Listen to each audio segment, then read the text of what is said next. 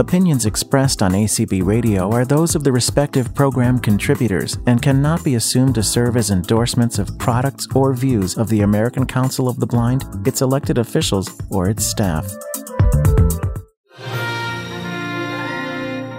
This is Sunday Edition with Anthony, a news magazine show featuring human interest in the spotlight, movers and shakers and the news and happening that affect all of us in and out of the ACB community.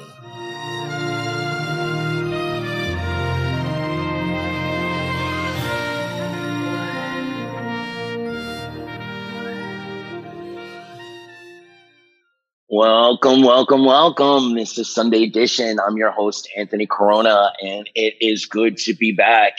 Some of you know that last week BPI, Blind Pride International, had its first ever virtual convention. So I reran a powerful show. And this week we will be talking again about losing sight midlife, focusing a little bit more this week on um, re, uh, resources, tools, and how to how to best maximize what you need and where to get it. Um, later on in the show, I'll be talking with Shane Lowe about the apps SuperSense and the brand new app Super Lidar, which if those are those of you out there who have gotten the uh, generation 12 of iPhones know that the camera and the software has amazingly uh, progress to a point where we can have visual vision recognition and um, object recognition, et cetera, et cetera, through our cameras. And Superlight R is a new app that takes advantage of that technology. So that's later on in the show.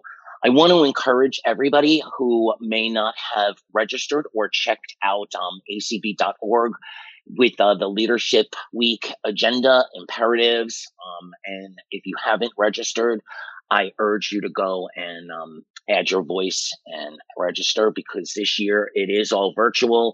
And these folks behind the scenes, Clark Rachfal and, and the advocacy team, as well as your state teams, are all working very hard to make this a very successful event. And what we need is numbers. We need voices. We need faces. Um, it will all be done via Zoom this year, so it will be interesting to see you know, how these meetings actually end up taking place. But if you are not registered, if you haven't checked it out, please go to acb.org slash advocacy and um, check it out and please register. So losing sight midlife. I wanted to start off by, by painting a little picture, um, before we, we get into the conversation with Tyson. And I think there's probably very few people in the world who are not familiar with the movie The Wizard of Oz. And I wanted to to tell a little story, paint a little picture using The Wizard of Oz as a as a, a base. Losing sight midlife for me was something like getting caught up in, in Dorothy's tornado. You know, the house lifted, it was spinning around, and in mere seconds, I it it felt like I was dropped into this world and I cautiously crept to the door, opened it. But instead of going from a black and white world into a world full of vivid color and imagination and, and all these wonderful things, I went into a world of complete darkness. And I had people telling me, oh, well, you need to follow the yellow brick road. It's over there. Um, things like that. Are you a good witch or a bad witch? but as I opened that door and stepped out into darkness, I, I had no idea what, what a yellow brick road was, where it was, what to do with it, et cetera, et cetera. And for me, that's what losing sight midlife felt like. And I know that, you know, a lot of folks out there lose it slowly due to conditions like RP and Stargardt, et cetera, et cetera. And there are folks that were born, you know, without any sight or very little usable sight.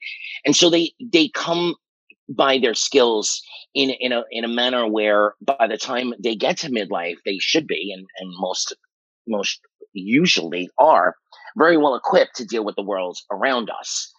Whereas those of us that that come to it mid midlife suddenly we're thrust into a whole new world. It's it's it's a new it's like going to another planet and and you have to figure out what's the language.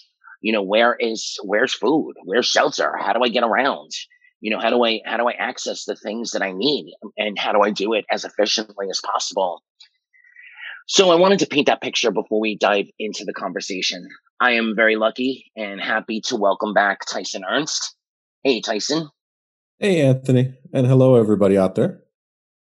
So tell us what you've been up to the last month or so since we spoke.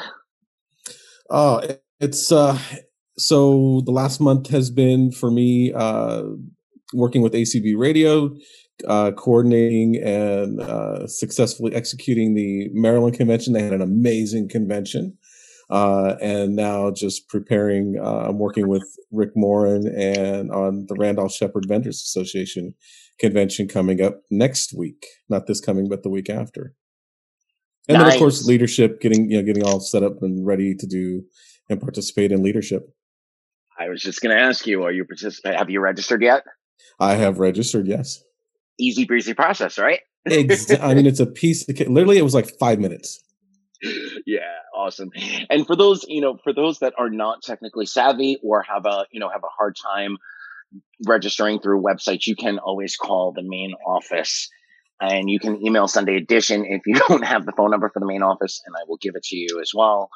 Um, how about Magic Mike? What's going on with with your Magic Mike classes?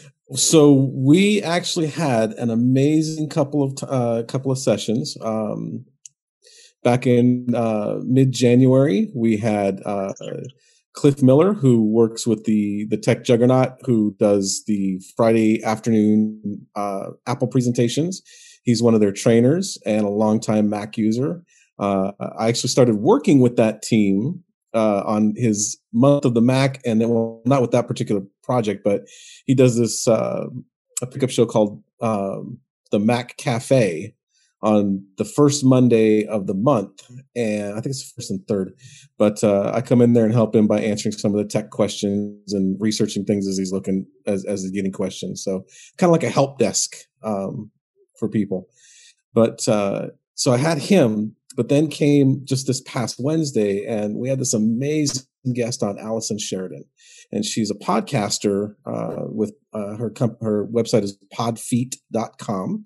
She runs something called the NosillaCast. She's been doing it since 2005, and she's fully sighted.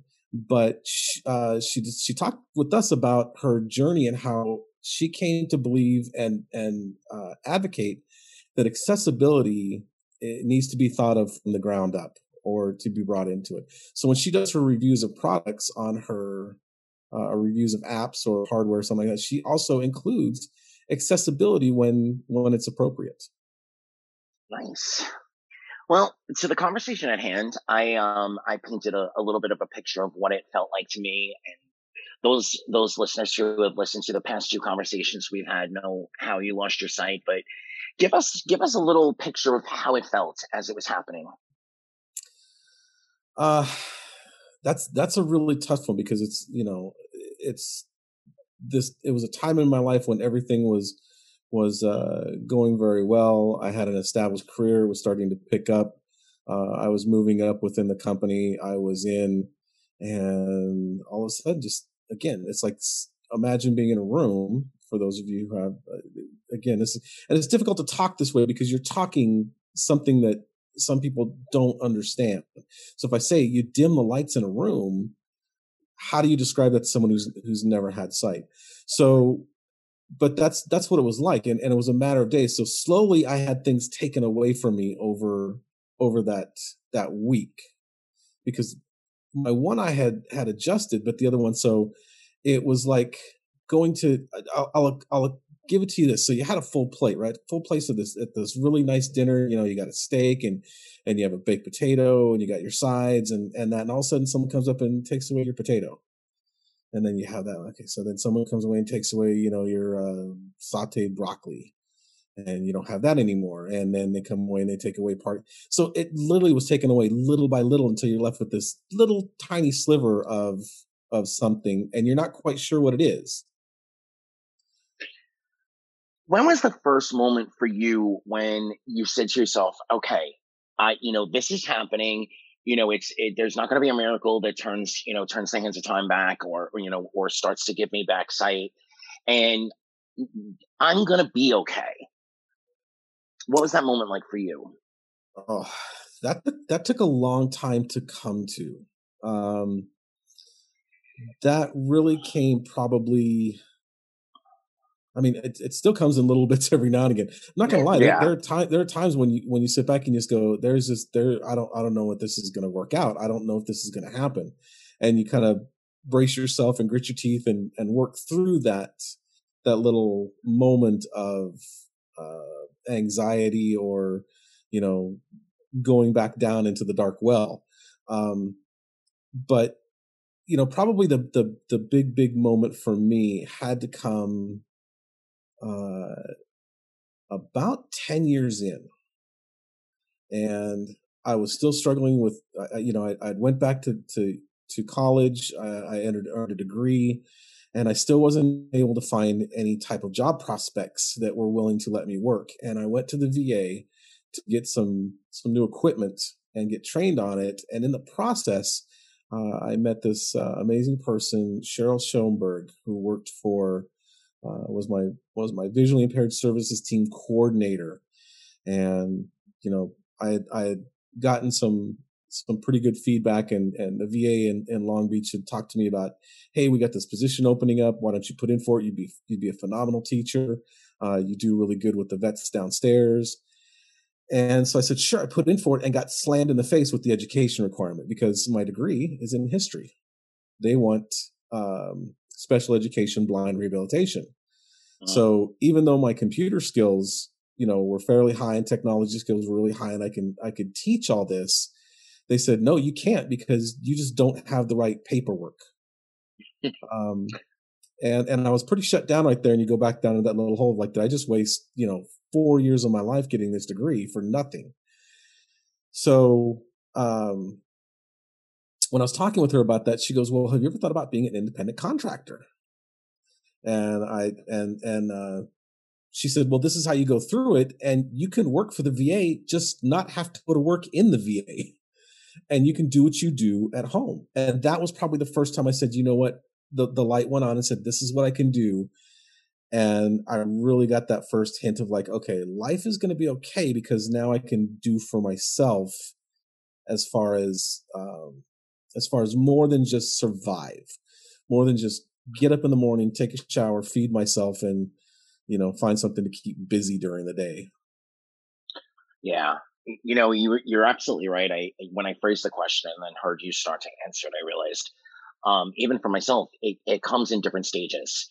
Uh, for me, one of the, the biggest moments was when I was up at guide dog school and, and I had placed basically all of my bets on that on that point because the cane was not an extension as as many people had told me as I was going through the process that the cane would become an extension of my body and I'd get used to it.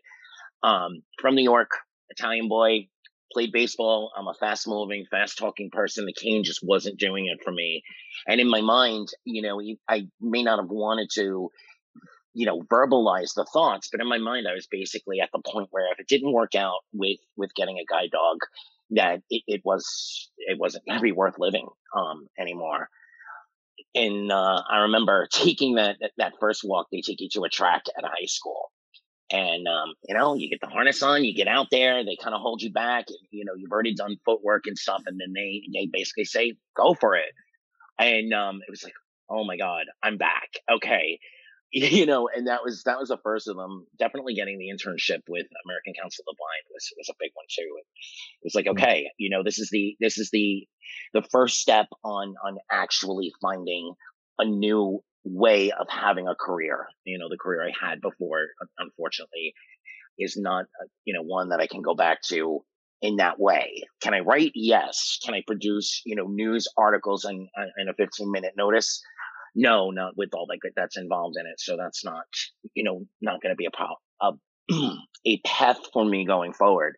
But having done the internship and knowing that, you know, the technology I've learned, I've applied it, et cetera, et cetera, wherever I end up, I know I'll be a valuable asset to company or, or organization that I move forward to along the way.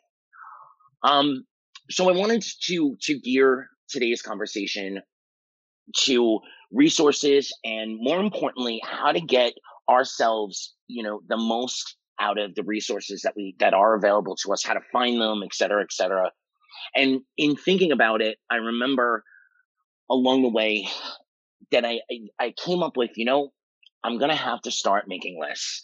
Not only because as you get older, the brain just has so many things to focus on that when you're sitting there in a doctor's office or you're sitting there in front of um, you know, a commission or counselor, you know, you you forget half of the things that you want to ask, half of the things that you want to talk about because you get you know, caught up in conversations about the first couple of things you ask, or, you know, you're also thinking about, you know, it's snowing outside up there in the Northeast, and I hope everybody is staying warm and safe, but it's snowing outside. I got to get home. And, and the things that you, some of the information you really need to know, you know, you end up forgetting about. And then by trying to get somebody on the phone to follow up is sometimes a nightmare. So I started creating lists and, um, that, that was one of the biggest tools for me. I would open up a note in my iPhone and, you know, and throughout the days before a doctor's appointment or an appointment with a VR counselor or all the different things. I would just, every time a thought came to me, I'd open up that note, I'd add it to the list. You know, I'd kind of clean it up before I actually sat for my appointment or whatever so that it was, you know, it was in a, um, a usable format. Um, but for those, for those days leading up to it, it was just free form. You know, whenever a thought came to me, I'd open it up, quickly pop it in there. And then the night before I'd put it into a cohesive, you know, a cohesive bullet point outline. And um, I got along the way, I started to get all my questions answered. Um, how about you, Tyson? What's you know what works for you in in um, maximizing services and, and and getting the things that you need? Okay, so I I really think as far as maximizing services is you kind of have to get that mindset of what it is that you're looking for. Um, and part of it for me is sitting back and and uh, checking myself on it. So I can I can turn around and say I want all this stuff, I want all these things, I want all these services, and what you really have to do is kind of step back and go, why do I want them? What is the purpose of me getting this, and what goal is it going to help me accomplish? So yeah. I think probably the, the, the best way, if you're really going to come across, the first thing you have to do to maximize anything you're going to do is set a goal. What is your goal? If, you know, if I need to get to from here to the refrigerator, you know, that's the goal. What do I need to accomplish that? And secondly, why do I need to accomplish it? You know, I'm hungry. I need to feed myself. There's the why. Boom. So how do I do that? You know, I can get up and I can go, you know, to the left, to the right. I can go around. I, there are ways to get there and which way is the easiest. And, and obviously without sight navigating, what's the least hazardous? What presents the least challenges but gets me to my goal. And I think that's how you maximize it. So, you know, someone who says, I want to learn Braille. Okay, cool. So you want to learn Braille. That's your goal. Commit to that. How, why do you want to learn Braille? What is it going to do for you? Because if you just know Braille and it has no purpose in your life, you know, you're not going to be independent about reading menus or you're not going to be independent about reading books or you use your iPhone to use books or, or a Victor Reader, Bard, something like that, where you're never going to use Braille the time and energy spent in doing mm-hmm. that is is is not manageable. Now, I say that as I am a huge supporter of the Braille Revival League. Okay, I think Braille is something everyone should know because you never know when you're going to use it. But uh, you know, it, it's kind of a juxtaposition in in in positions, really saying like, you know, why do you need it versus saying I think everyone needs it. Uh, I think everyone should at least learn learn grade one um, no, that's an that's an an awesome point. Um, you know, they told me in the beginning you you need to learn Braille. Uh, once I got through A through J, I decided this is definitely something I want to know along the way, but this is not the, the this is not the best use of my time and energy at this moment. I learned A through J, which you know translates into knowing my numbers. So I can at least navigate around with that information, even if I don't have, you know, be my eyes or seeing AI or anything on me, I can still navigate finding elevators and rooms, et cetera, et cetera. I'll right. go back to Braille when, when I've accomplished the other things that are unfortunately higher on the list at the moment, like getting a guide dog, like getting a job. right. Yeah. It, it, you know, so, so yeah, so, so for me, relearning UEB, uh, back about two years ago after learning it, after learning, you know, 10 years, 15 years ago, uh, I didn't have a certificate from anybody. So going through UEB, in order for me to get things like braille displays and, and that I had to, I had to accomplish that one, that was a step towards that goal. And, and getting a braille display in that is, is uh, paramount in one of my steps towards being uh, independent, working independently and efficiently. You know, Absolutely. so so that's the thing about looking at what's the overall goal and what steps do you need to achieve it. So I've, I've definitely identified a few resources that I want to to talk about. But you're you're have a vast experience with the VA, um, and you are a leader of you're the president of our affiliate, our veterans affiliate. What resources worked for you through the VA, and and for those that are you know veterans and have site that issues that they need to deal with? Where do they start?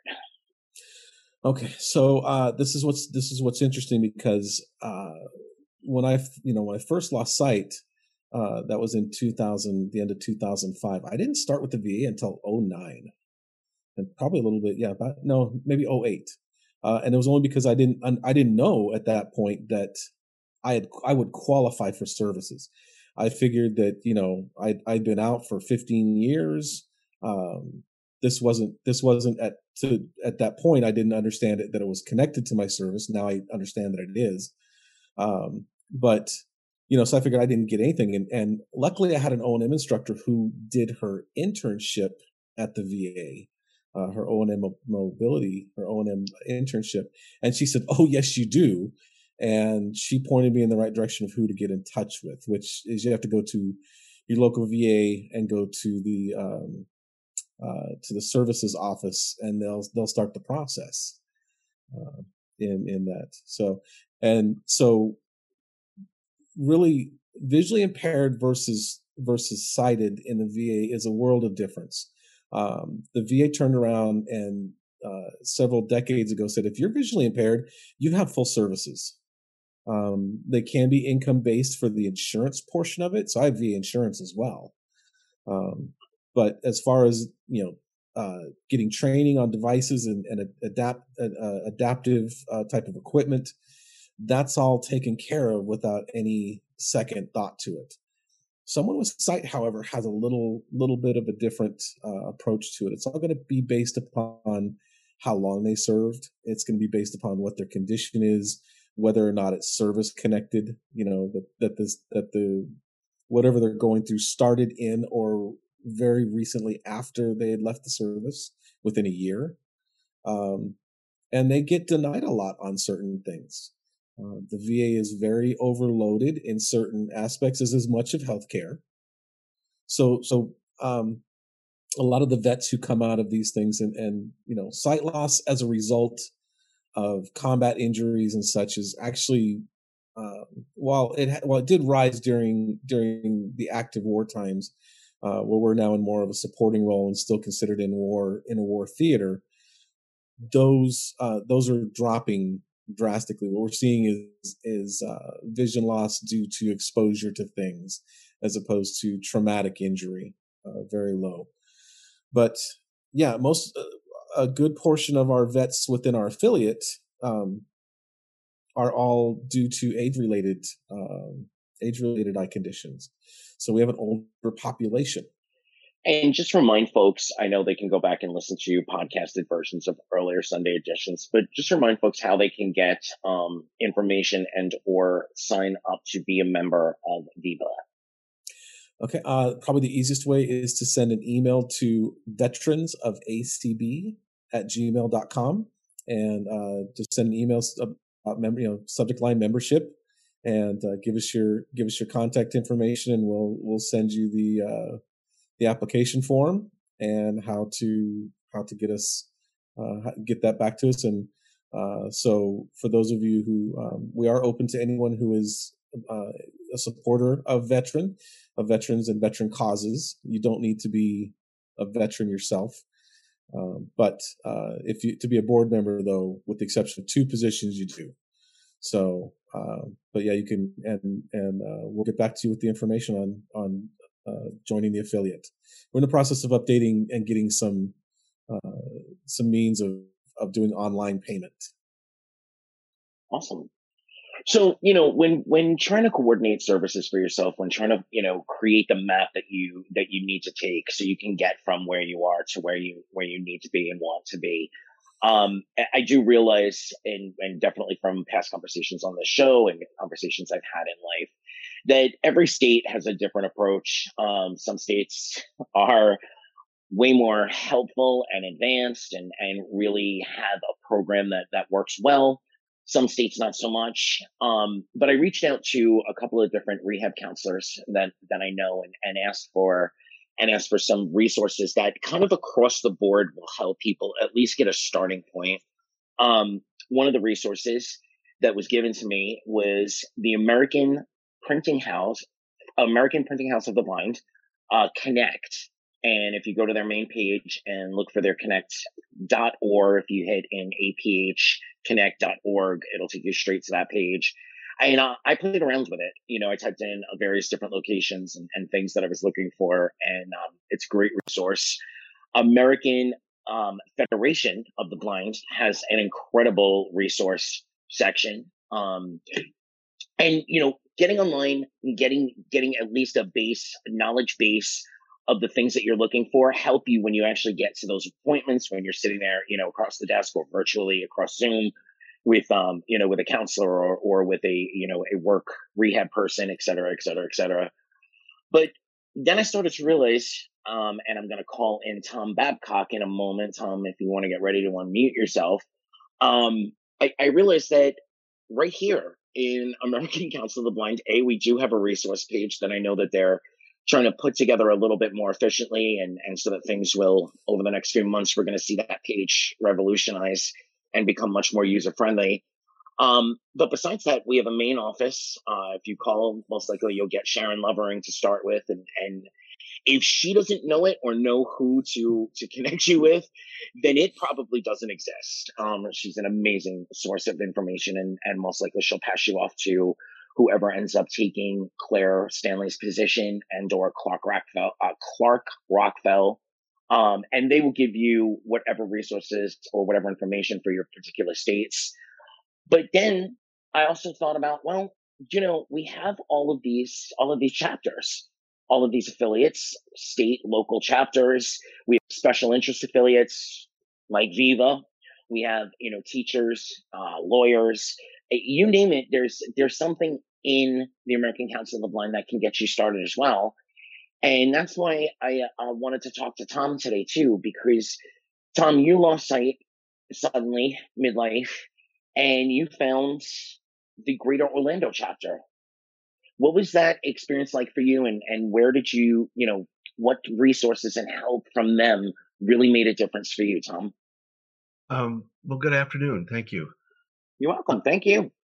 I uh, well, the first year I was uh, have a good friend here, uh, Gary Sinclair. Uh, he lives in Orlando. He's been blind a long time, and he's a veteran also, and that's how I sort of got interested in helping the veteran blinded veterans. And uh, when this happened to me, my partner called called him and said, "I don't know what to do. I don't know what to do with him." And Gary said, "Well, first of all, you got to get him into Lighthouse. And second of all, you got to get him to join the GOCB. and uh, I said, okay. And that's, and I did. And it's how I met Sheila Young. And uh, the first year, I think I just kind of sat and listened to what was going on and what resources were out there. And I really wasn't um, involved because I didn't think I could be. But then again, I you know like I agree with Tyson. What what are your goals? What do you want to do?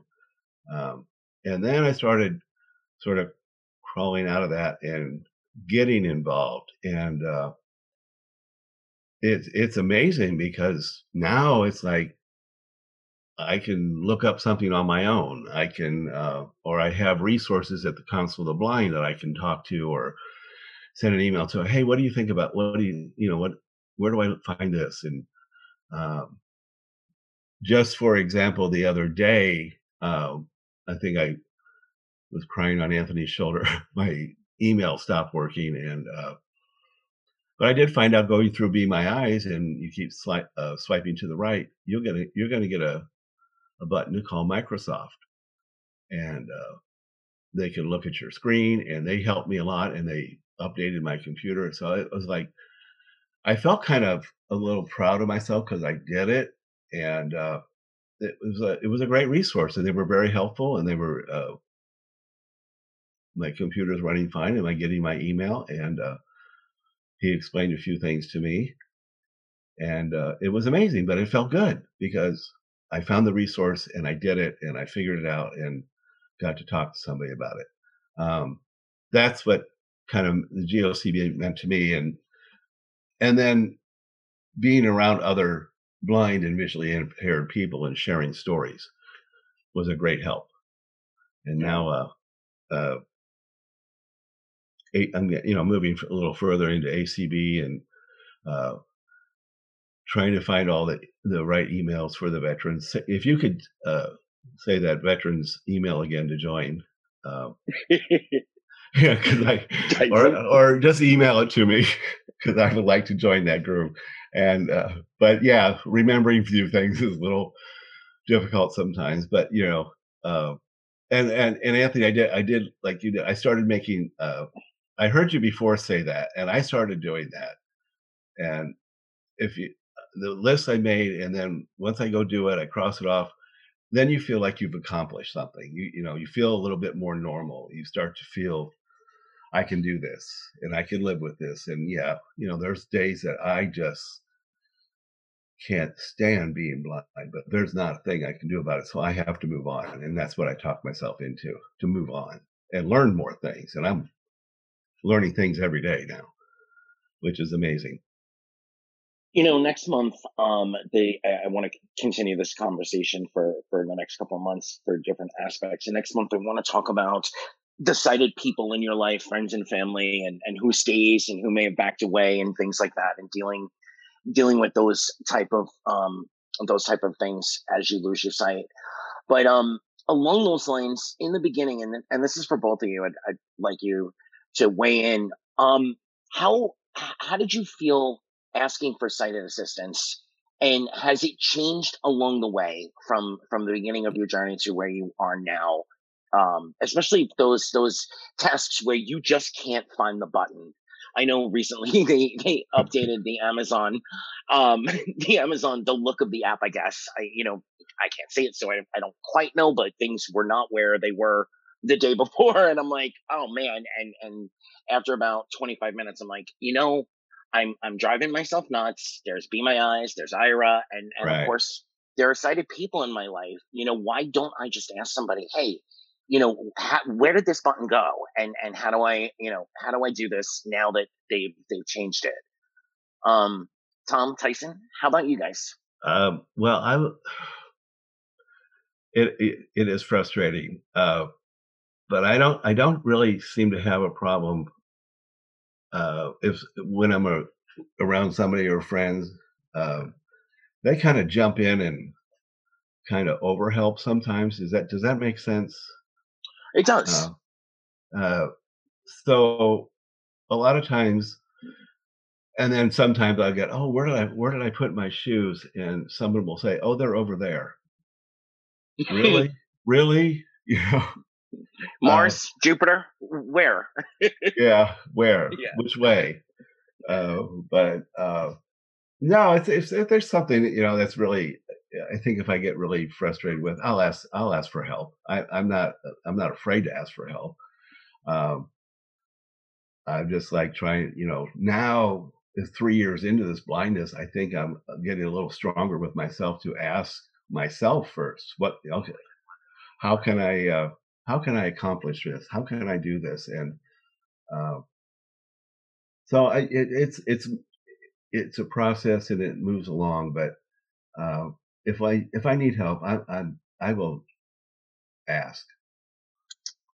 How about you, Tyson? Has it evolved for you? Oh, it, it's completely evolved. Um, when when I first when I first had lost vision or sight, I hated it. I hated having to ask anybody for anything.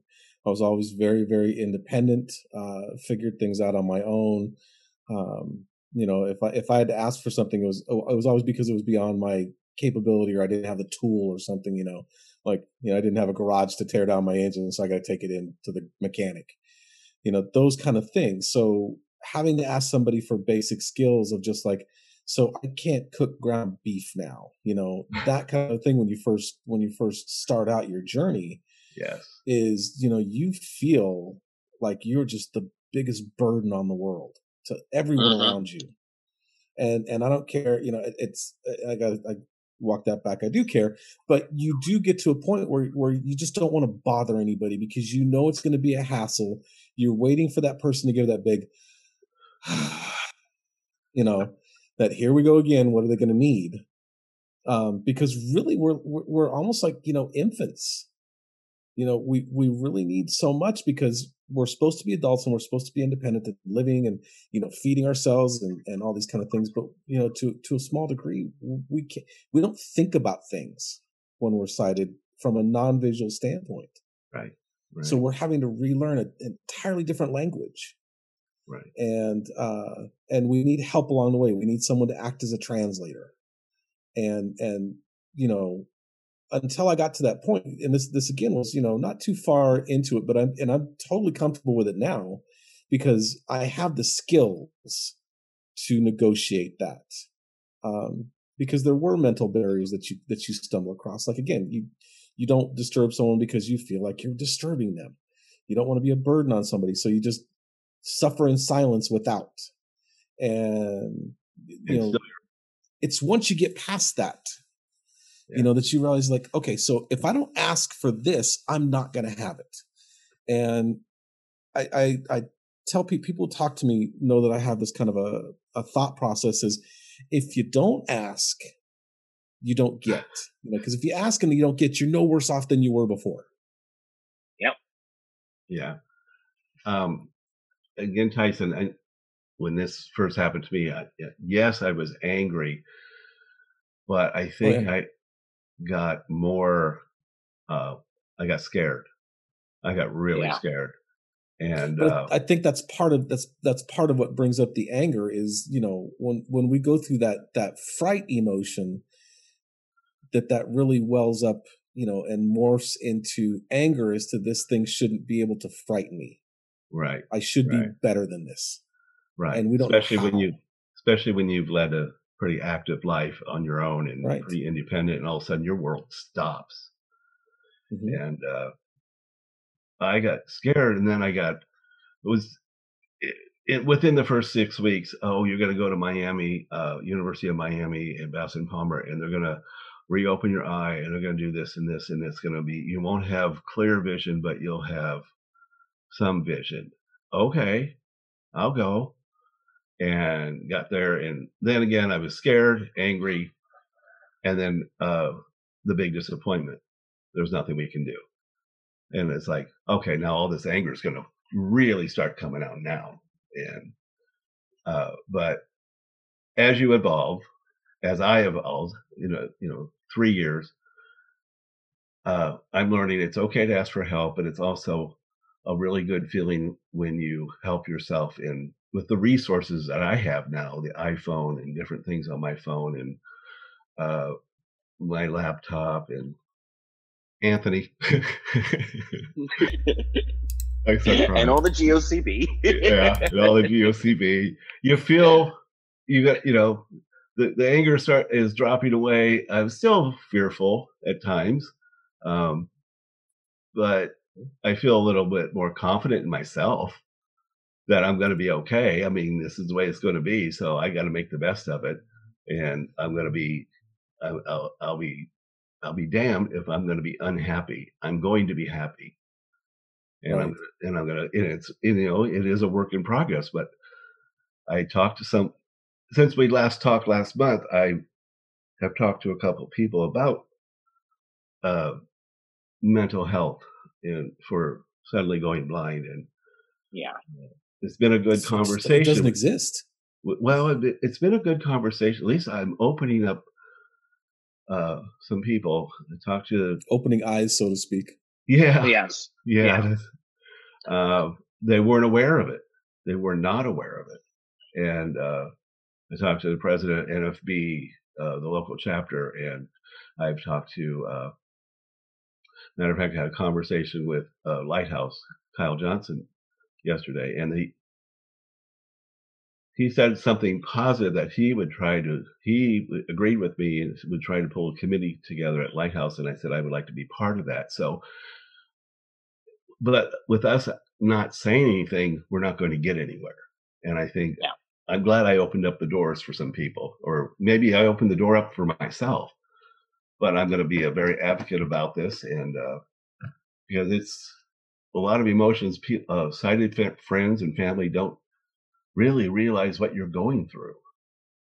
And uh, I think you know, as important or or slightly more important, we don't actually really comprehend what we're going through. There's so much that we have to do every day just to just to stay alive, just to yes, you know to, yes. to keep keep moving forward that we really don't we don't know what we're going through till you know there's moments where we look back and, and start to realize oh you know that's what i was feeling when this was happening or that's what you know right. that's what was going on and that was the block. I mean how many times you know guys have you accomplished something eh, you know i i came down to florida and i was used to gas stoves my entire life. Um came down to florida and it's electric and it's it's like, all electric here Right? Wait a minute. Uh, you know, what am I going to do? And, and, and this heats differently. All of a sudden my sauce is sticking to the bottom of the pan and, and it kept moving off of the exact area, et cetera, et cetera. And, you know, and, and I realized, okay, you know, let me, let me, when the stove, of course, is, is, uh, not in use, let me get a real feel for it. You know, let me put my hand against the side of the stove to, so this is where I'm going to, this is where I need to make sure the pot is going to be, et cetera, et cetera. You know, but that light bulb moment, that you know, three weeks of, of not being able to cook the way I was used to cooking. And then suddenly it all came and it was like, wow, you know, Right. And that's that's one mm-hmm. silly instance, but when the light bulb moment comes, I started to think about, well, why did I, you know, why did it take me three weeks?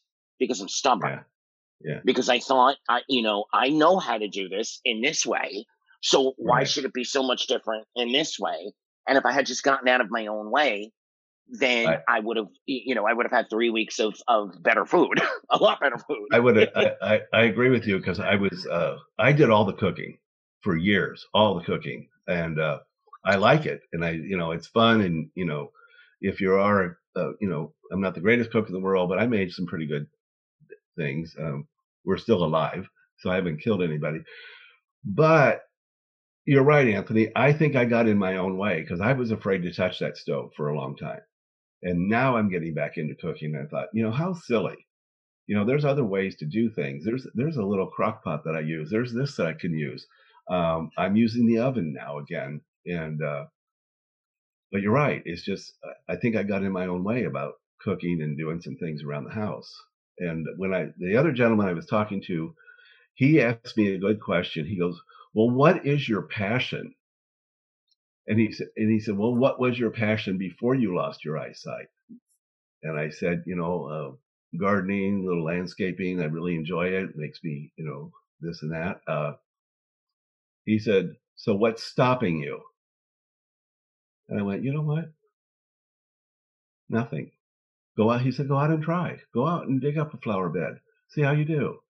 You know, people are going to tell you, hey, that looks like doesn't look very good, or hey, that look that's that's great, but keep doing it. And I have been doing that. And he said, just do your passion and exercising and bike riding were another passion. He goes, you can do it. You can continue to do it. And it's like, you know, you make sense. Where where have you been for three years? But uh, I think sometimes we do get in our own ways a little bit because we're a little fearful of doing something that we used to do and uh, realize that we can do it. You know, I hope these conversations, you know, they're in podcast form and, and eventually I'm going to put together a package of them so that they're easy, accessible. What I'm hoping these conversations do is, is to be available for those that are coming into this the way we came into it and, and for some inspiration, et cetera, et cetera. Um, we spoke about the grieving process in the last conversation. Um, and, and we're touching on it again. I, I think the biggest the biggest piece of advice that I'd like to to put out there is is first and foremost, you know, you will you will if you want to, because there are people that choose not to, and and that's their path, and God bless. But you will get through this, and you can continue to move forward. You don't have to be stuck at wherever you are when this happens. Um, having said that, all the resources in the world are not going to help you if you're not ready for them, if you're not mentally prepared. And I right. wish, I really wish, you know, almost five, March will be five years for me. Um, I wish five years ago, one of the doctors, the rehab counselor, I wish somebody, my mobility instructor, anyone would have said to me, you know, you want this, you want that, you're working, you want to get back to work. You're not going to be able to handle all that until you handle your emotions, how you're feeling, who you are, and are you the same person you were? Are you a, a different version of who you were? Who do you who do you want to be? And and come to terms with all of those things. I, you know, I had said for a long time, I, I, I lost my mojo. I lost my sexy. I lost my mm-hmm. masculinity. I, you know, I felt like a shell of, of Anthony, like, you know, like some zombie version. The body's still there. The mind is still there, but it's not, it's not a cohesive working package anymore. So what am I? Yeah. You, you know, and, and unfortunately the answer to that for, for too many, too many times was I'm nothing. You know, I, am not earning a paycheck. I, you know, I can barely feed myself. I can barely get through the day. I'm nothing.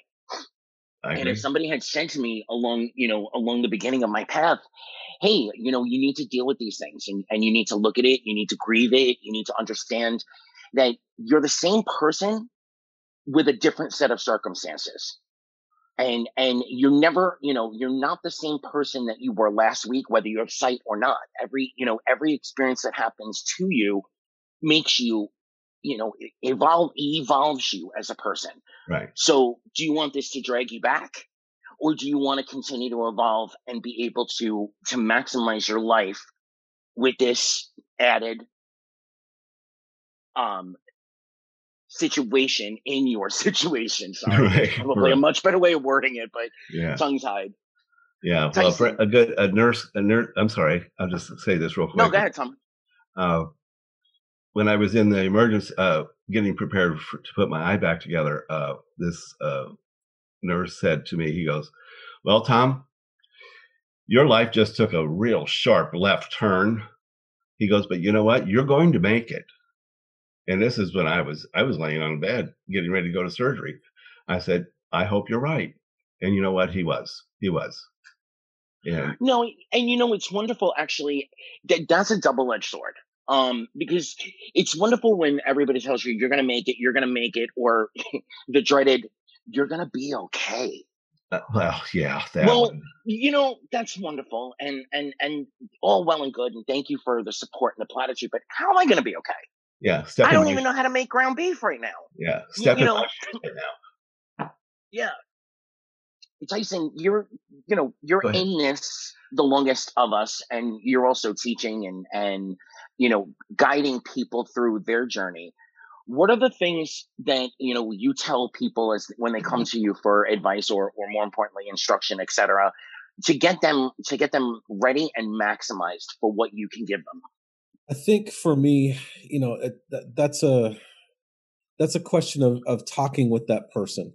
If if in talking to them, if they're kind of telling me that they're that they're you know that they've got their their sights set on something that they've got this or if i say so what is it you want to do and they're they're they're shooting five different things at me and they can't focus on one and they don't that tells me they're not ready um, i've also i've i've talked with them you know I'll ask him questions about, you know, how long have you been there?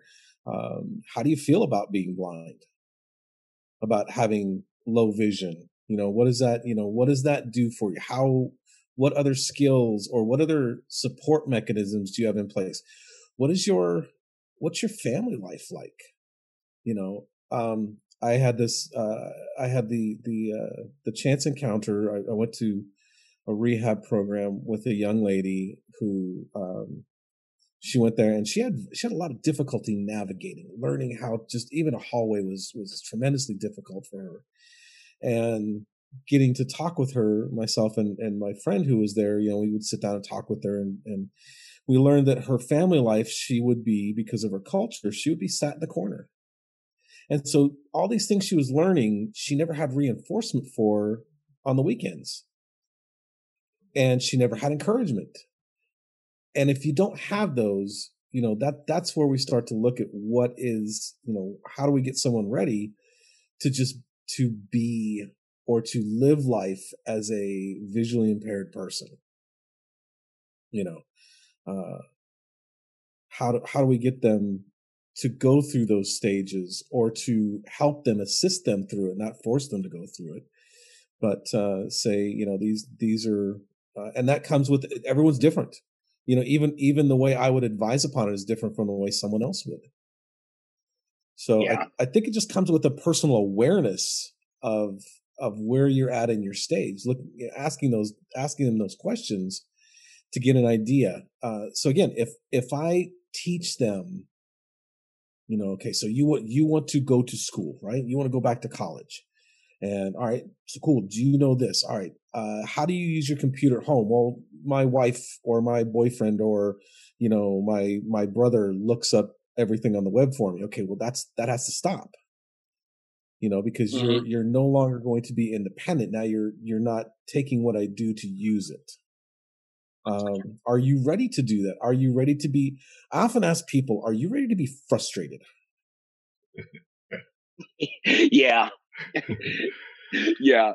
And and what are your what are your problem solving skill what's your problem solving skill level? That's you know, exactly. That's yeah T- tyson you know, you, th- but those are all those are all skills that we come built with. Some people you know from from young in life have a very sustained ability to problem solve. Some people at 60 have no idea how to do that. You yeah. know so so Careful. that's not that's not coming from a that's not coming from a, a a visual impairment perspective that's coming from a personality perspective.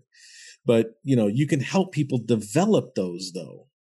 You know you can help you can give people the tools the skills to problem solve through specific things and and allow them to adapt. You know there's i recently just i'm actually going through as we're talk um, through training with my with my new equipment with the va and we're doing it virtually but you know as as skilled as as i would love to think i am i'm learning new things and it's and i was telling him i, I need to learn this particular thing because i know it's going to apply to other things. So if i get that foundation then i can work the other things. I have the ability to work the other the other things on this you know? So it really comes down to to, to giving people as as um as a support mechanism to really understanding who that person is and to start assisting them with the tools so that they can assist themselves. Yeah. You said you I, said one question that no one professionally, friendship, or has ever asked me. How do you feel about being blind? Yeah. I think that's an amazing question to ask somebody, especially when they're don't right now. You know, three years ago I said I'm I'm crazy. I I, I can't live this way. Now I'm different, but I didn't have no one asked me that question, and I think it would have been uh, mind blowing at the time. Thank you. I think it. I think it would be mind and see that's something I want to advocate for in in all vision related services. That you know along the way you should be asked that question repeatedly, and you should be asking yourself that that question repeatedly because it it's a shifting it's a shifting feeling um, but it also tells so much. You know, if you're sitting in front of, of a VR counselor for the first time, you know, the answer to that question should also help them determine, you know, where you're at in your in your readiness to do what you need to do. Correct. That was that, that's just an amazing question. I, I was when you said that I went, oh my, yeah, yeah that would have helped a lot. You know, I in my um in my mobility instruction, I remember at one point, you know, we were doing uh, three different routes that that I was used to that I needed to do that I had done when I was sighted, et cetera, et cetera. And um, I was stubborn, very very stubborn. And at one point, you know, we got on on a bus that was not calling out the stops, et cetera. and so we're sitting there, and and I was used to my mo- her name was Carol, great lady. I was used to her, t- you know, telling me, okay, we're two stops away, start getting ready, et cetera. Um, and so we're on the bus and we're going too long. It, it, it, it, we, it has to be that we, we already pet. And I said, Carol, shouldn't we have gotten off already? She said, I don't know, should we? And I'm like, oh no, okay. Um, where are we? Well, how do you know? And I started, I pulled out the an app and and figured out where I was. Okay, what do you you know, we had to get off the bus. We're about five stops past where where we needed to go. What are you gonna do now? And and that was one of the that that was another one of those moments for me where it was like, okay, you know, I can either you know do the excrement or get off the pot, and I had to get you know, I do what I had to do and, and figure it out. Um, yeah, and and that was one of the greatest greatest things she could have done for me was you know was was force me to figure it out by myself. Um, you know, of course, she wouldn't That's, let me walk into the street and get hit by a car or anything like that. But basically, no, she was like, not, yeah. "No, at this point, you have the skills. Now you mm-hmm. need to know how to apply them when you're in a situation where you're not going from point A to mm-hmm. point B that you do every day or every couple of days. Yeah, I agree and with that. Was, but that's how I needed to learn. I yeah. don't think I don't think some people that I've encountered would would do well from that from that learning style. I I you know, did that would put them in. Right, yeah. I did I did because I live with someone that does not baby me and does not. I mean, he, of course, was when this happened, horrified just as much as I was. But now he said, if I would have shown you how horrified and scared I was for you, I don't, that wouldn't have done you any good. So when I got my, yeah, when I got my white cane, he would take the dogs out front and down the driveway and I would start out the garage. He would stand at a curb and say, you can do this. Come on, follow my voice. And we start going down, you know, go down the driveway. He goes, okay, which way is is the woods? I said he's always been to the left. He goes, then turn to the left and start walking. So he, you know, just like you on the bus, uh, uh, you know, what are you going to do? Where are you going? What is this right now? Okay, and I had to figure it out. So I, I'm kind of, I'm very grateful for that. Byron, I want to um, ask you if we have any hands up or anybody waiting to add comment or question to the conversation. Let's see. Can you guys hear me okay? Yes. We yes. can. Okay, good deal. Uh, I don't see any hands up right now, but if people do want to go ahead and raise their hands, feel free to do so. All right, and, and can you just uh, pop and see? Hey, can you pop and see also and see if Shane Lowe has joined uh, the waiting room yet? I do see him here. Yes.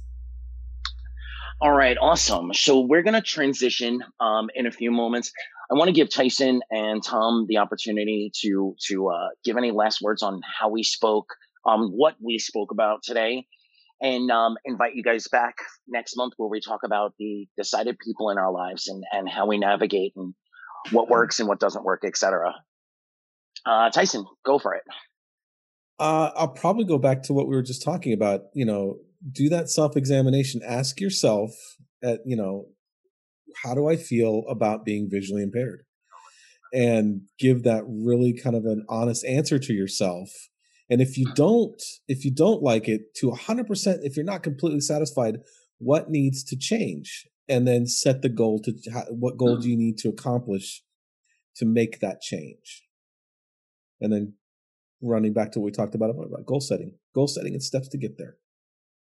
Awesome, and you'll be with us the first Sunday next month to to talk about navigating relationships with your sighted family and friends.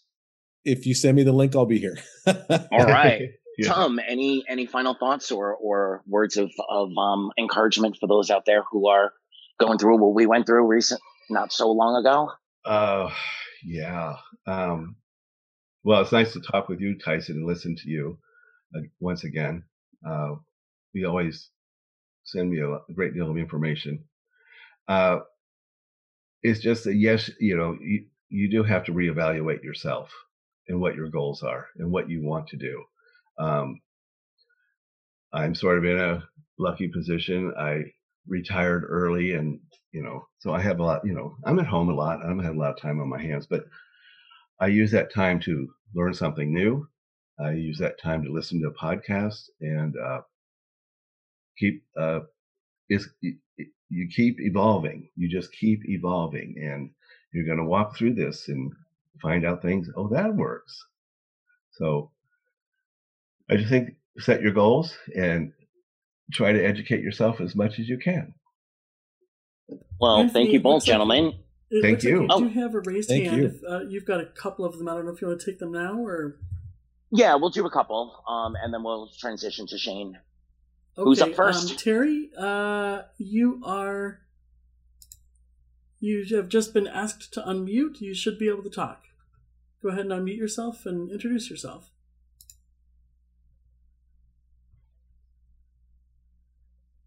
Terry going once, going twice. All right, Byron, who's next? Hi, Terry. Hi, it's Terry from Clermont, Florida. Hi, oh, Terry. hey, Terry. Terry. I thought I was muted and I had been unmuted.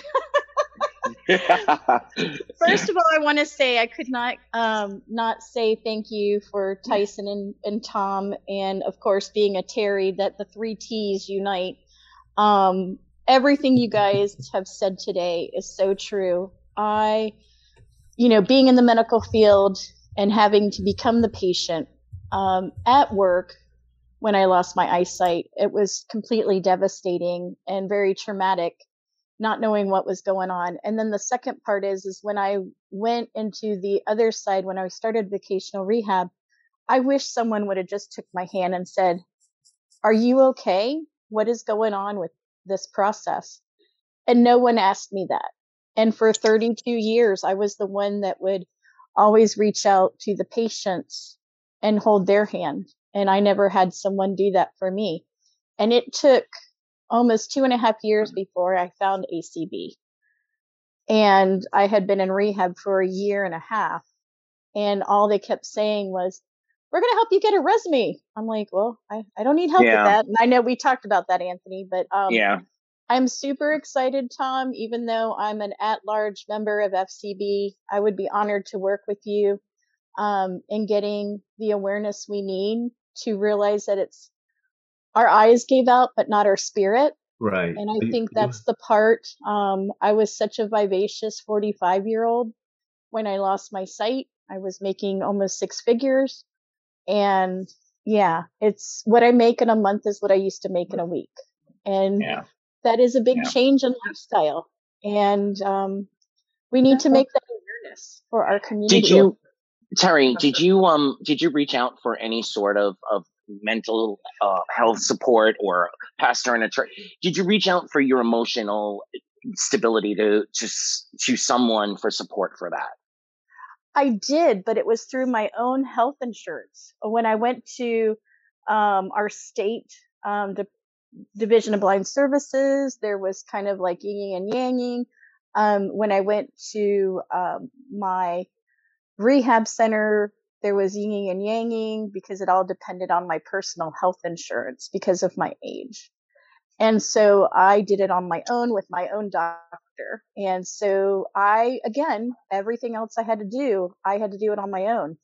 And Right. luckily I'm a fighter. Right. Um, Yeah. yeah. Well, But it, it, it should be part together. of your, it should be part of your, when you get, um, question, when your intake occurs, there should be a scale of one to 10. Like when you come in with chest pain in the hospital, what's your scale of pain from one to 10? What's your Yeah. pain scale? What's, you know, why don't we have that? How are you doing today? Why aren't we looking at mental health scales? Okay. So I appreciate everybody, but I gotta Thank say you. this before I get off. Go All Ducks! Okay. Parmesan chicken wings, Terry. yes, garlic parmesan chicken wings and happy Awesome. national uh, Alfredo um um Alfredo uh day. All right, Second Byron, Alfredo who's up Day. next? All right, looks like we have uh, Derek next. Derek, I'm going to go ahead and ask you to unmute. Oh, I believe I'm already unmuted, unmuted. I'm going to lower your hand. Can you- okay. All right. Can There we you go, hear Derek. me? We Yes. can. Hi. Great. Hi. How you guys doing? Thank you for a wonderful show. Um, I've been going blind for about 10 years, but uh, this show has brought to me, uh, today's show, a lot of insight into things that I'm aware of, but really it, it hammered them home. So thank you all, everybody. Um, the thing I would like to say is I, I'm lucky in that I've been losing my eyesight slowly. So each change in eyesight uh, was a, huge adaptation, but I I had time to get used to learning to cope with it. Uh, that said and done, I was seeing a counselor who was very good, and she was uh, legally blind to the point of very, very, very low vision. And uh, back in those days, I had better uh, eyesight, uh, far better than I do now. That said and done, she used to say to me, "Are you feeling everything yet?" And I'd go like, I'd say to myself, "Well, I don't need to feel everything because I can still see enough." But anyway, when my eye, when my eyesight uh, got really bad, uh, about that same time, she passed away from cancer. But what she told me before she died in one of our visits was that she would walk home on certain days of the week. Just, it was about a three mile walk on a major road. Um, and she, with very little eyesight, did it. And that for me was a day where I had that aha moment. Yeah. And I went, you know what? If somebody like her can do it. Here I am, somebody that's climbed mountains, jet skied across oceans, uh, done crazy things in my life, and here I am feeling sorry for myself. Why? And it was that particular day where I just said, my motto is changing. My motto used to be as a young person was adapt or die. And then after that day, it became like the Marines motto, adapt and overcome. And I think the day I took that adapt and overcome attitude was the day I really moved forward. And I started to do things that I hadn't done in like six months. For example, go walking five miles uh, around my neighborhood that I could no longer see anything. And for me, it was just a, an absolute amazing, uh, an amazing conference. And all it took was me just having that, that, uh, low vision slash blind, uh, counselor saying to me, are you doing this yet? Are you doing that yet? But it was only when I learned that she walked home and she had very, very low vision. And I went like, wow, wow yeah. So for me, that was an amazing thing, and it really it changed my life. Well, thank and you. I hope yeah. you come back next uh next month, the first Sunday of every month. We'll be continuing this conversation. Byron will do two more, and then we'll get to Shane and Super Sense and Super LiDAR. Who do we okay. have next? I don't see any more hands raised. Um, so I'm going to go ahead and play our promotional uh, middle of the show material and then uh, move on to the next we'll be, thing, I guess. We'll be right back with Shane Lowe. All right. Thank you. Thank you, Tyson. Thank you, Tom. You're welcome. You're Thank welcome. you. Thank you. Nice to talk with you, Tyson. Same here, Tom. Yeah, we'll definitely get together. Yes, we will. To sign up for our announcements, send a blank email to radio announce plus subscribe at acblists.org. That's radio announce plus subscribe at acblists.org. All right. Well, Sunday edition is back. Um, I just want to follow from the previous conversation. The uh, the resources that I mentioned, plus a whole lot more, I have cal- um, I have calibrated and put together so there is an email address that you'll hear at the end of the show. I'll say it quickly celebration with my initials AC at AOL.com. If you um if you want more information or links for those resources, um, or you want to be connected to anyone who is a guest on the show, just hit up that email and I will forward that information. So I am very happy and uh, excited to welcome Shane Lowe to Sunday Edition. We're going to be talking Super Sense and Super uh, Light LR. But first, um, I want him to tell us a little bit about himself. And he uh, mentioned in the promo that he gave me about himself his four year old. So tell us a little bit about that uh, about that four year old and what's uh, every parent has their their uh, aha this is my kid's personality story. So what's um what's his aha moment for you where you first felt his personality? so I think, first of all, thanks so much, Anthony, for for having me and, and, everyone here. This is a lot of fun already. I've been I've been enjoying the conversation. Um, so the the first the first story I can think of is when I was explaining blindness to him because he's completely sighted. And I was talking to him about it and I was explaining like, "Oh yeah, daddy's eyes don't work, like my eyes are broken." He doesn't miss a beat. He runs to his tool bench, picks up a hammer and a toy power drill and runs back to me and says, "I will fix them right away." I am a, a, super uncle plus, and I don't have my own children, but um, I remember when my nephew, who is now eight, um, when I got my guide dog, I didn't realize how much they assimilate. You know, I did the same thing. My eyes are broken, and and he was he was by osmosis learning, you know, to help me navigate rooms in in, in new houses, etc. But I, I was listening to him playing with his friends, and he was telling he was telling them you know that they can't they can't talk to the dog when or touch the dog when when he's in harness and and one of the little girls said well why does he have him and without a beat my my nephew said because his glasses don't work anymore so the dog helps him find uh find things and it wasn't quite the right answer but for you know for a, a five year old it was perfect and, and yeah why not yeah amazed yeah, yeah. absolutely yeah, I think I think Kaysen was two when when he had that revelation that he could fix my eyes with his with his drill and his hammer. So it's, it's these these hilarious revelations that kids have. I love it. So Shane, tell us tell us a little about you. Where are you from? Um, how did you get involved with um with SuperSense and Media Mediate? Yes. Am I saying that right? Yeah, Mediate. Yep. Okay. There's Mediate yeah. and there's Mediaite uh, which are very different. Mediate is is uh, the company that I work for. Mediaite is a is a news outlet. Um, we so I'm from Louisville, Kentucky. Um, my fiance is from Boston, and I got the job at Mediate because she worked there first. She interned with them when they first started because the we, we've always been a really community oriented company.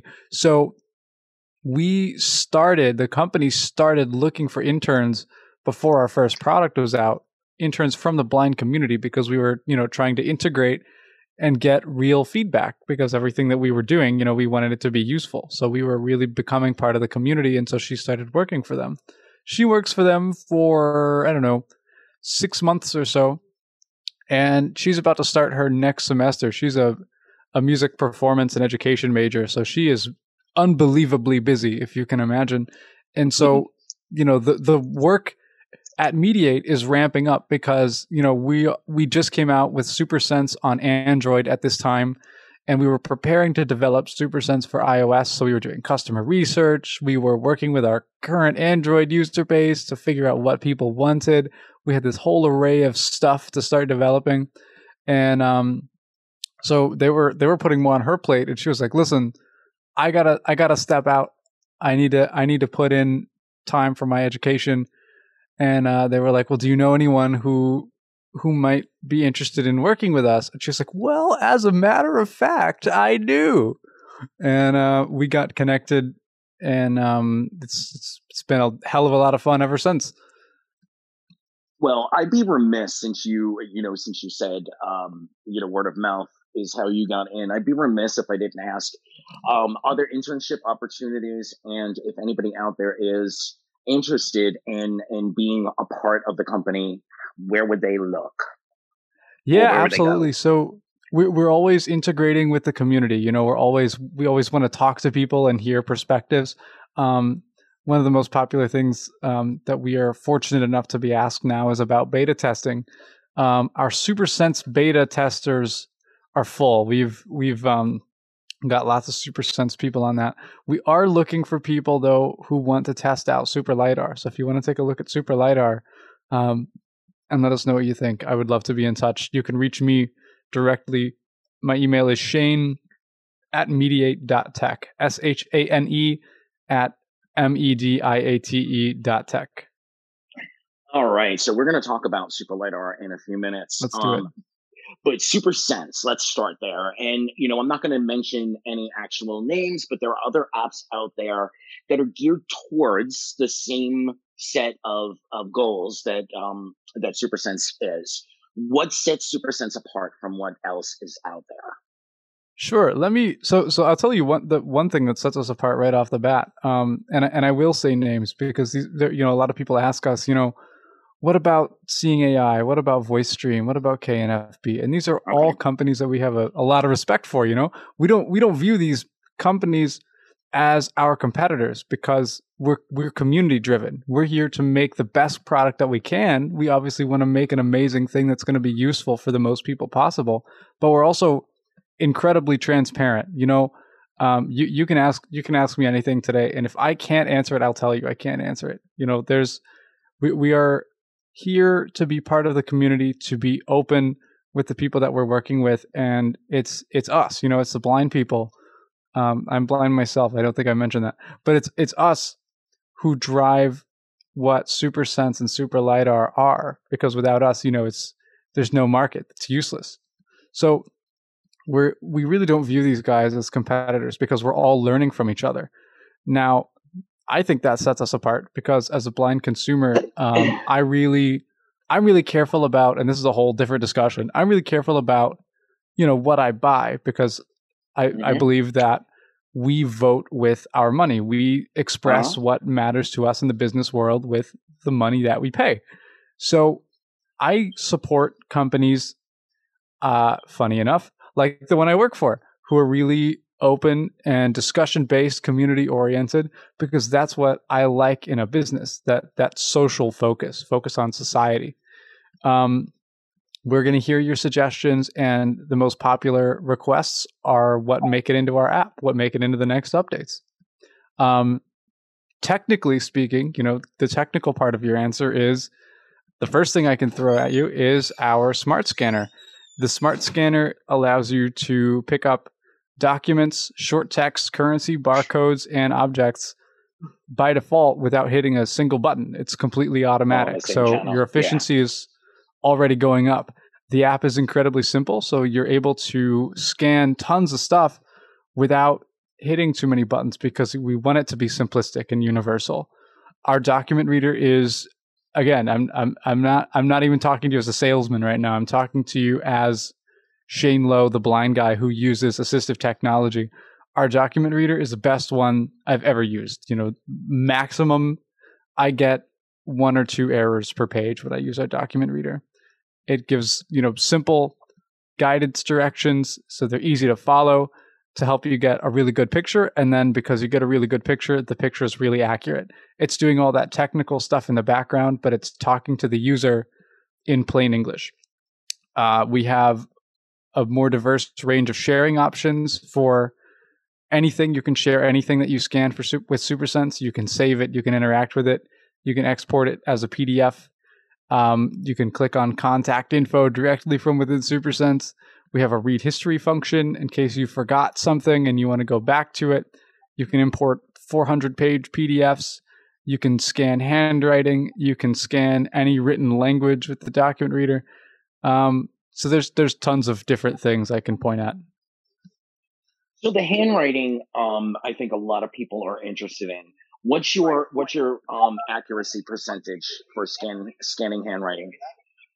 it's tough to throw you a straight number on that because everyone's handwriting is different. So the more precise someone's handwriting is, the more it will align with printed text, typed text. Um, you know, that one error per page, two errors per page maximum. If it's sloppier or if it's more kind of artistic, you know, it'll struggle a little bit. It's definitely not perfect uh, when it comes to handwriting. That's one of the things that we're kind of making regular improvements to as we find ways to optimize reading handwrite, handwriting we're adding those to the document reader just you know on a on a casual basis as we come up with them what about outdoor signage yeah so that depends on where the sign is um, i've had pretty good luck reading signs actually with the document reader Quick read is a little bit rough with signs because again, it's the fonts, it's the the weathering, you know, of being outside. So sometimes you have a little bit of trouble with quick read because it's instant. It's not doing any processing like the document reader would. But in general, you will have some pretty good luck with scanning signs outside. All right, Shane, hold on one second. We have um we have some background noise. If you can mute yourself, please, whoever's using JAWS. I Thank you so Looks much. Looks like they got Uh, it. Yeah, Nice. awesome. what you? Oh, there what goes. You use? Yeah, there it is. Okay. Byron, do you think we can identify? All right. So, what do you use SuperSense for the most? oh man. So two two things I probably use it for equally um in the pandemic time. Um if it was outside of the pandemic, I used it most when I was traveling. I'd use the Object Explorer to find stuff. Um because, you know, if I'm in a, in a hotel, that thing will show me the the reception desk. It'll show me people if I need to ask for assistance. If I'm in an airport, same thing. I can look for counters. I can look for doorways. Um, I can look for available seats. I can look for staircases, escalators, um, all those things. So I like to use that when I'm traveling if I'm looking for something specific. Um, now that I'm in the house more, I find myself reading lots of mail. Um, so I'm scanning, I'm scanning envelopes. I'm scanning packages, looking at you know the sender, who the who it's addressed to, these kinds of things, and then I've also been scanning books. So one of the cool things about our, our document reader is you can scan, you know, multi-page documents into the same into the same file. So yeah, um, I have these this massive collection of historical fiction books that I got from old an old friend, and um, I want to start reading them because not all of them are on you know places like Bookshare. Uh, shout out to Bookshare, I love them, and um, so I've been scanning these. They're I don't know like four or five hundred page books into the multi-page reader, and then you can export those to PDFs, accessible PDFs. So that's another thing I've been doing a lot with SuperSense. Um, oh, and uh, we we also just got a new air fryer, which has opened up some new things that I want to cook. So they're newer things, not haven't been in the pantry as long, so I don't really have a system to organize them specifically. So I've been using our barcode reader a lot for that. We have the uh, one of our one of our databases is the the U.S. barcode database, so it recognizes most any product in in the United States. So it's really good with that. That okay, that is something I'm gonna have to play around with more. For me, um, just you know, as a point of reference for everybody who's listening, my favorite thing when I, you know, as as a my whole life basically, whenever I would buy in, it started out with cassette tapes, and then you know graduated to CDs, and of course I do love vinyl, just the sound and quality. But that's I Yes. digress as I usually do. But um, one of my favorite things to do was to pull out the little booklet. You know who wrote the song, who's singing backup vocals, you know who's I playing love the liner notes. guitar, the liner notes exactly. So I have been pulling out some of my favorite CDs and and creating PDFs, um, and remembering, oh my God, George Harrison played on Belinda Carlisle's "Leave a Light On" album. Um, you know, Did he really? and- and Seriously? yeah, yeah, he plays That is cool. guitar on three songs on on um, the album's called "Runaway Horses." The the single is uh, "Leave a Light On." Um, yeah, actually, on that album uh, was George Harrison, Paul McCartney was on it, uh, Bryan Adams. Uh, he actually duetted with her on a song called "Whatever It Takes," and of course, I'm going to shout out. She's one of my she's one of my goddesses. but um, I digress. I'm a big Bryan Adams fan, so I'm right there with you. Oh, That he sounds wrote like the a hell of a duet. Whatever it takes. Yeah, it's a great song. Go check it out. Um, he also Absolutely. wrote Celine Dion's "Let's Talk About Love," which was the title uh, song on that album. But didn't um, know that. again, If yeah, you if you want to look if you want to hear a great live album, I highly recommend to you Bryan Adams live at Wembley Stadium. oh my god, yes. Amazing live album. yes. Unbelievably good. Um, oh my god, what is the uh, what is the song? Do I have to say the words? The version on that album is amazing. Oh But- my goodness. Unbelievable. Unbelievable. So let's transition. Uh, let's transition to um, Super Light uh, LR. But let's talk about. Okay, I'm going to ask one more time. Can everybody else who is not myself, Byron or Shane, mute yourself because we're getting feedback and it probably sounds really horrible over the radio. Thank you. Um, let's talk about the technology behind it. And um, of course, I'll ask the dumb question that I already know the answer to, but it won't work the same way on anything other than an iOS device that is uh, uh, an iPhone that is 12, um, the 12 generation, correct? So it only works on LiDAR equipped devices. Um, currently, the only devices that are LiDAR equipped are the 12 Pro, the 12 Pro Max, and the iPad Pro.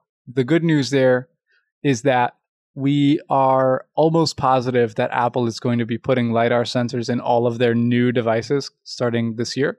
So as you upgrade, you know, more LiDAR equipped phones are going to be phased in as people keep upgrading and more phones keep coming out. So tell us about the technology behind it and, and why it's so yeah. revolutionary. So LiDAR is actually a really old technology. It's been around since the 1960s uh, if I remember right. And what it does, LiDAR is the best. It uses light waves to measure depth. Um, so it can measure the environment around you. It can measure obstacles and how far away they are.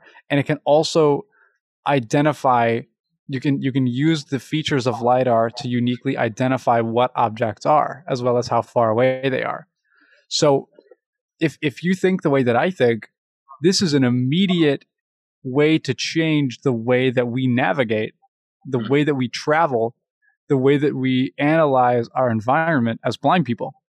Um, and the way we social course, distance. Yes, that too. That too.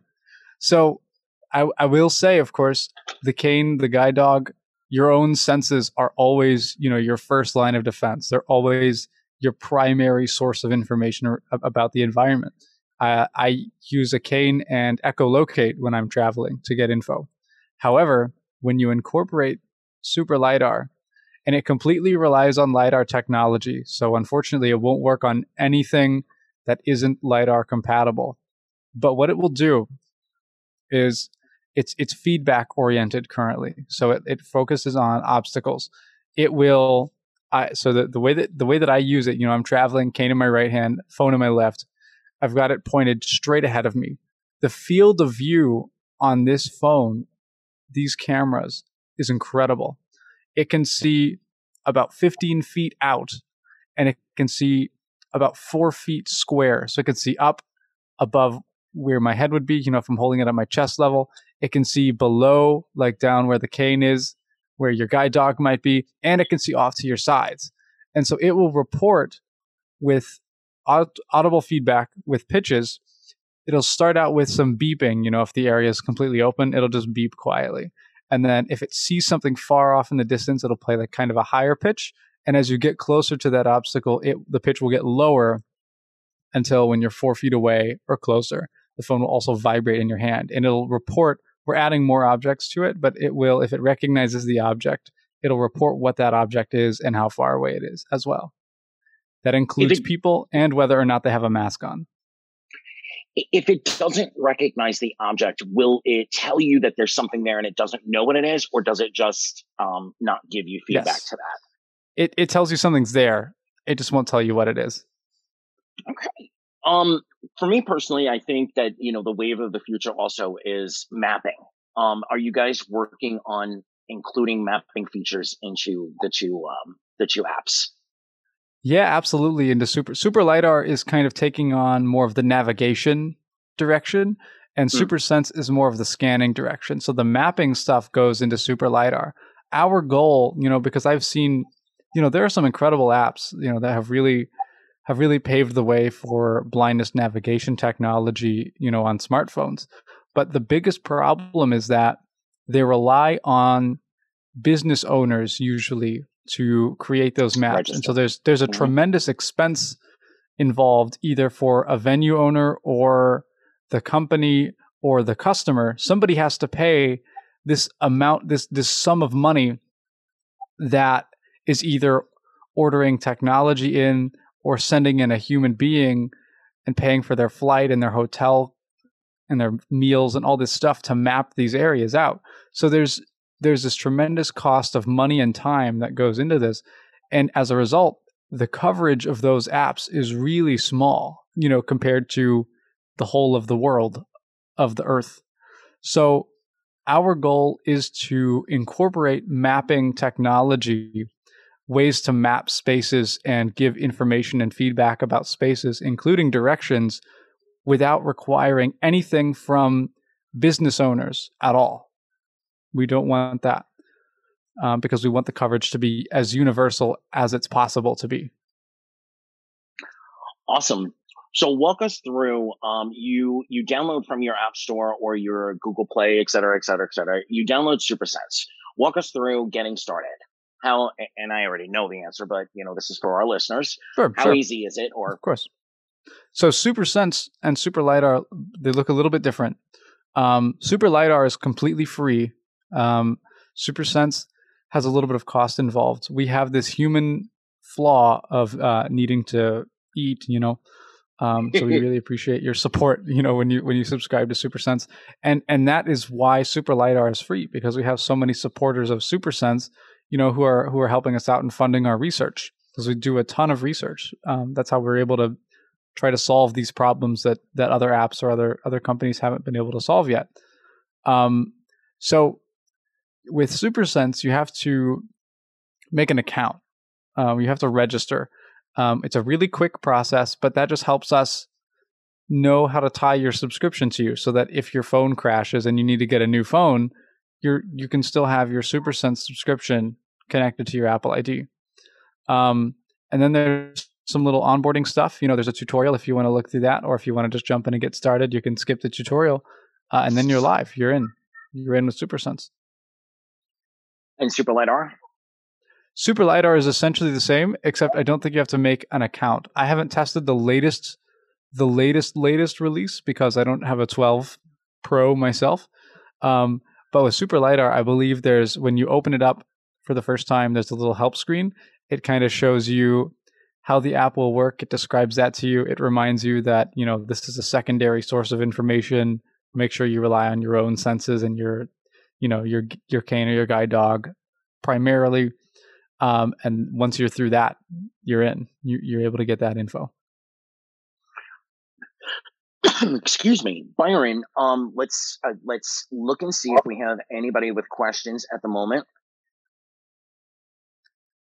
Absolutely. While you're taking a look, also you can uh, request tech support or help from SuperSense and Super LiDAR immediately. You know, from within the app, it'll submit your phone number, and I'll give you a call back. So if you have a question or if you have an idea, we always want to hear feedback and suggestions as well. Feel free to request a call, and I'll get back to you as soon as possible. If you're not able to make it on the show live today, um, or if we run out of time, do feel free to reach out that way. I also don't have a um a, a 12 Pro yet, um, and I probably I'm gonna wait and see what uh, the next generation, what other features Me too. are before. too. Yeah. Um, will Super LiDAR work on older models? No, Is there are unfortunately, there any functions that will work? No, nothing. Because it it compl- what makes it unique, what makes it useful, is the lidar technology. The before lidar, the iPhone cameras themselves weren't capable of determining accurate enough distances. That's why we never put distance finding in the explore and find features of SuperSense uh, because the iPhone cameras weren't good enough. So we have the we have that in super lidar but what makes it revolutionary is the lidar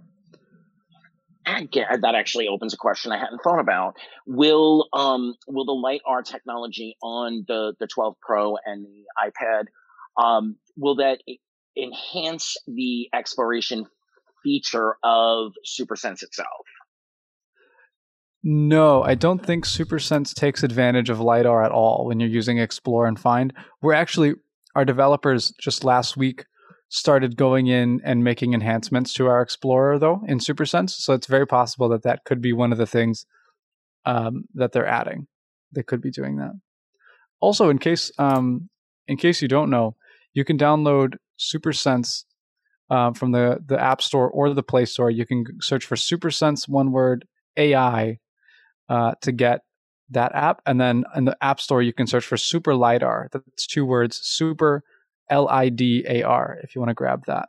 Um, and of course we have lots of blog posts. We talk about we talk a little bit about supersense and super lidar but mostly we talk about, about other interesting stuff you know? Um, we talk about audiobooks. We talk about uh, accessible gaming. We talk about navigation all kinds of things. You can see it on our website supersense.app where you can follow our social medias and sign up to our newsletter and all that stuff as well. And it's a you get a 30 day trial to to use SuperSense before you actually have to commit to um to supporting the company via research donation via um, an actual account, correct? SuperSense SuperSense gives you a seven day trial, Seven. and then you're able to yeah, then you're able to pay five bucks a month, fifty annually, or a hundred dollars for a lifetime, and you know that'll include all the new features and all the bug fixes.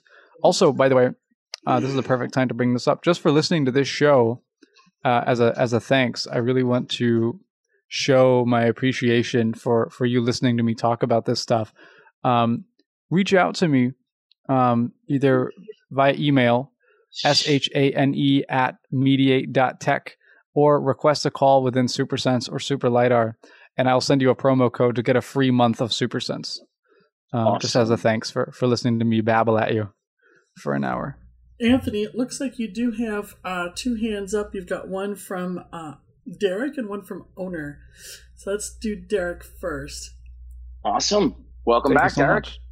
Thank you. Um, nice to meet you, Derek. Shane, yes, same here. Thank you for a great uh, information session. Thank um, you. I I uh, did these seven days free, and I played with it a lot during the se- not a lot, but somewhat during the seven days. I found one flaw, and again, this is probably going back a month and a half, two months maybe. Uh, I found one flaw that I found in some of the other apps, uh, including Microsoft one, and that is when I try to scan a barcode. Um, it on on on. Let's take a bottle that is round. I have extreme challenges getting it to sometimes recognize anything on a round uh, bottle or a can or whatever. How does your app uh, overcome that if you're able to at all?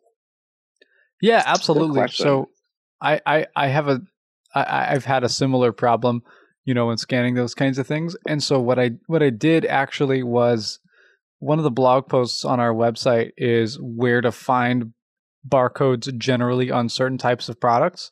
Um, so I just went to the store and spent a couple hours there scanning different things, figuring out where the barcodes were. And for bottles like that, usually they're closer to the bottom end of the bottle where the seam is, where the seam of the label is. That's usually the general kind of description. Um, also, the way that our barcode scanner works is, you know, it, it gives you some beeps to to tell you how close you are to the barcode. The faster it beeps, the closer you are. So I start by holding the phone about a foot away from the product until I get those preliminary beeps. And then I move my phone just slightly closer, like I'm zooming in just a bit toward the barcode and just kind of move around based on the beep feedback. And that usually gets it, even on those round ones. Right. I'm, I'm with you, and I've done all of that. But every now and again, I just have I have an object, whatever it may be, with a barcode and it's round that no matter what I do, I hear the beeps. I I move it so that the beeps get stronger, and I know that I need to get either a little closer or a little more to one side or the other. But yet, it just I can spend 15 minutes sometimes. Uh, I'm exaggerating, wow. probably five minutes, you know, but to get it to read it. Um, 15 minutes was an exaggeration. Let's take five minutes being realistic. And it uh you know i just i just i struggle with it and at that point in time i open be my eyes and i uh i have somebody tell me what's in the can or the bottle right right absolutely um is it a specific product that this happens with more often I, I I can't really answer that question because I've not really been concentrating enough on what it is. Uh, sure, no worries. But I no will, worries. I will, I will uh, definitely do that in the future, and I'll let you know if I'm seeing any patterns with. Please do. If you see any patterns, anything that we can research on, I would, I would love to do that. I would love to look into that. We're doing some work on our barcode reader as well, so that if it doesn't recognize the barcode, you can add a label manually if you know what the product is, or if you can get another app to tell you what it is. So you can add a label within SuperSense um, so they we, we might be able to pretty easily jump off from that feature to add extended report uh, extended support for some of those round containers. So that's a great idea. Thank you. Sure, you're welcome. Well, I can just uh, yeah. Sorry, go oh, ahead. Go ahead, No, go ahead. Finish. Uh, the last the last question on that is. I have an iPhone 7 Plus, which is moderately recent, but it doesn't have the camera ability of, let's say, the 12s. Uh, right. Would the camera ability of the 12 somewhat overcome the problem I'm having? Could it be related to the camera on my phone? Uh, as to it's possible. You know, the, yeah, it's possible. I don't. I don't know how likely it is. Um, how long ago did you get your phone? How long have you been using it? I've been using it for give or take about uh, two years now, and I keep it totally updated to the latest iOS versions. I think, I think there's a chance of that. I, you know, I'd say maybe a maybe a ten to twenty percent chance that the camera could be factoring in. Um, you know, the the twelve cameras are definitely they definitely have a wider angle so it's very possible that, you know, when you're scanning a barcode with a 12, that that camera is going to be able to see at an angle that the 7 would not be. Um, so that that's that has potential. That could potentially be um, part of the cause there. Yes, and I imagine it is without getting into too long a story, but I notice as I'm scanning, uh, I'm, if I move my phone a little bit to the left or the right, the signal definitely changes the beeping. Yes. But it still it still doesn't bring me back what I need. So based on that, I have to assume as I'm moving it left or right, the camera is somehow not seeing that curvature where it's missing maybe the first bar on the barcode.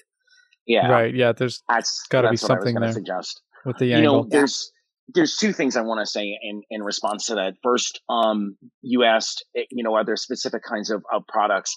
I find, for me, I found that if the barcode is printed directly to, especially metal, um, it's much harder. Uh, and if it's a clear wrapping, which, you know, those of us with no sight at all wouldn't know that, but, you know, having known kind of types of products like Aquafina, for, for instance, you know, is a clear, it's a clear wrapping on the bottle. So the barcode you get, you know, you really have to play with the light. Um, and you know, if you happen to know that the light is behind you or the, you know, it's, if you're in the supermarket, you have to play with how the light is hitting the product as well. Um, and Derek, just a, a quick, um, thing for you to try. I always, I always tell people, place your phone in, in your left hand and make the L, um, it, with, you know, with your forefinger and your thumb. And if you hold it up, hold that, you know, um, that L shape with the phone to the bottom of your chin, the camera usually is is um placed where your eye would be, and then it's an easy way to orientate yourself as as you're trying to find things. What you know, what your eye would actually see is what the camera is seeing at that point. And like Shane said, start off with about a foot, um, a foot away. Right. Yes. Yes. I will do that. Thank you. And on that note, Anthony, uh, maybe we could throw this out as a question to the group. Does anybody know of any sort of head mount where you could slide your camera into, put it on your forehead, and that way you don't have to be holding the phone when you're using something like a Seeing AI or a, or a, you know SuperSense or a, even a um, even the um, Seeing AI, not Seeing AI, the uh, Aira and or the Be My Eyes, because just having two hands available would make yeah, a world Derek, of difference you know what? Hit um email me offline. You'll get the the email address again at the end of the show. Um, there are some mounts. I, I don't know about head mounts. Um, but there are some mounts that go around around your neck. Um, that work really well. Yeah. Um, you know, there's extend arms and and it really, you know, you're gonna want to play with them because some of them are interestingly bulky, etc. Um, I, I know that Lighthouse in Miami. I don't know if all the lighthouses do this, but Lighthouse in Miami has um, a lot of those products that you can try out and, and play with. So you, you could start with looking at your, your local lighthouse and ask, um, if you can play with mounts. There are pouches. There, there's a lot of options. I know I, I actually heard a story recently where someone had, um, an old tweed jacket um, from, of of their fathers, and it had a nice, uh, the perfect size pocket.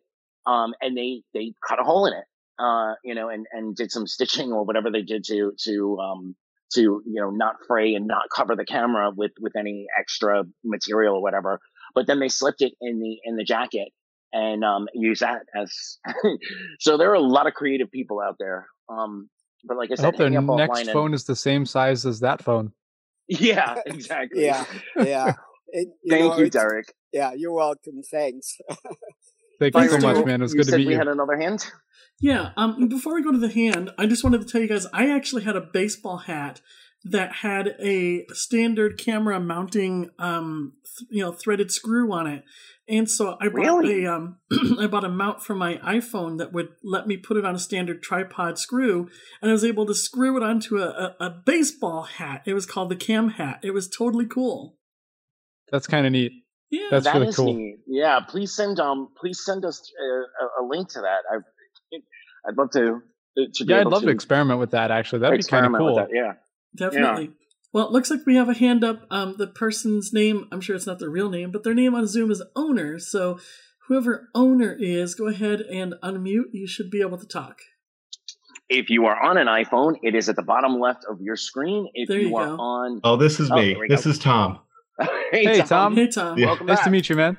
Nice to meet you. And I'm I'm just fascinated by listening to all this. But um, I'm three years into being blind, but and I'm somewhat technically challenged. But um, I guess my question. I think you answered my question. I have an iPhone 6s, so I guess I need to update before I can use these. Is that correct?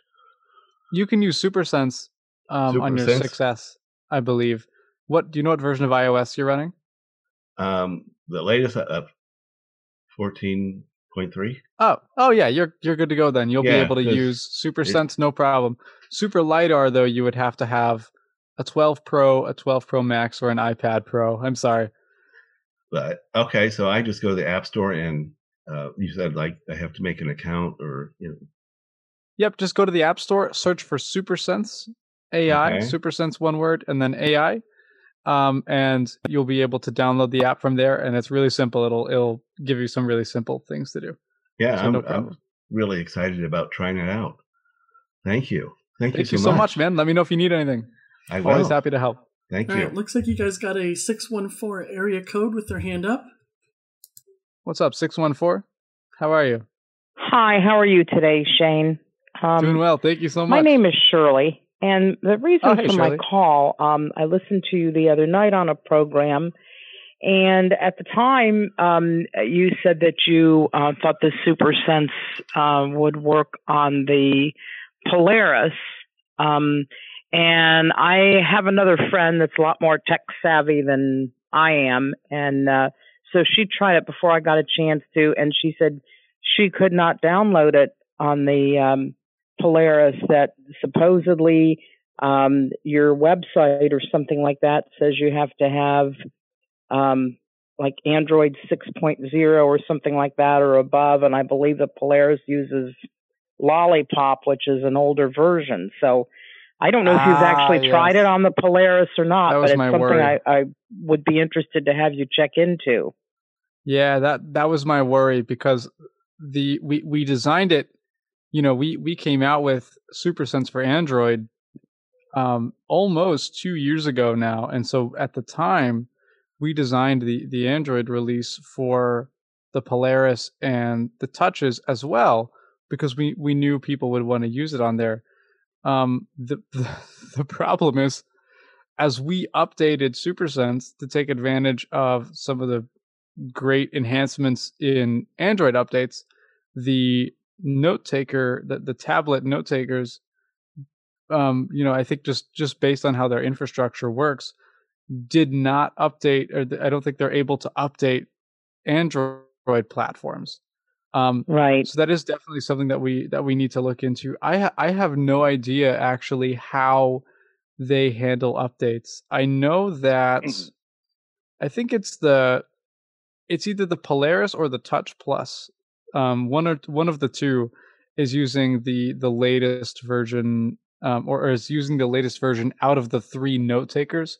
Um, so I need to test. Yeah, they're using the Braille Touch um, is using a newer version. It's A it's newer- not the latest version. Um, I know ours is a little bit older, and Mhm. um, so uh, you know, even though they've been doing updates to the unit, um, Right. they haven't so far updated been able to actually you know update the right Yeah. right. Hopefully so they'll do that's that something you you might you know want to check into or look at because um, you know, I was kind of disappointed, especially after hearing you on the program. So I thought it might be a good thing for you to know, or at least check out, um, you know, for the future or before you, you know, talk with other people more about it. So I would be curious I- that's in the keeping first up with what do. you find out. tomorrow that's the first thing i'm going to do in the morning is I've, I've got a couple friends at Hims. i'm i'm 100% a Hims guy i love my braille yeah, that's what you said the other day. That's the reason I debated all afternoon whether to call you and talk to you about it on here or not. So yeah absolutely Um, no, No, I, every I love opportunity i love is the a great stuff opportunity for for advancement, or you know, maybe even possible. okay.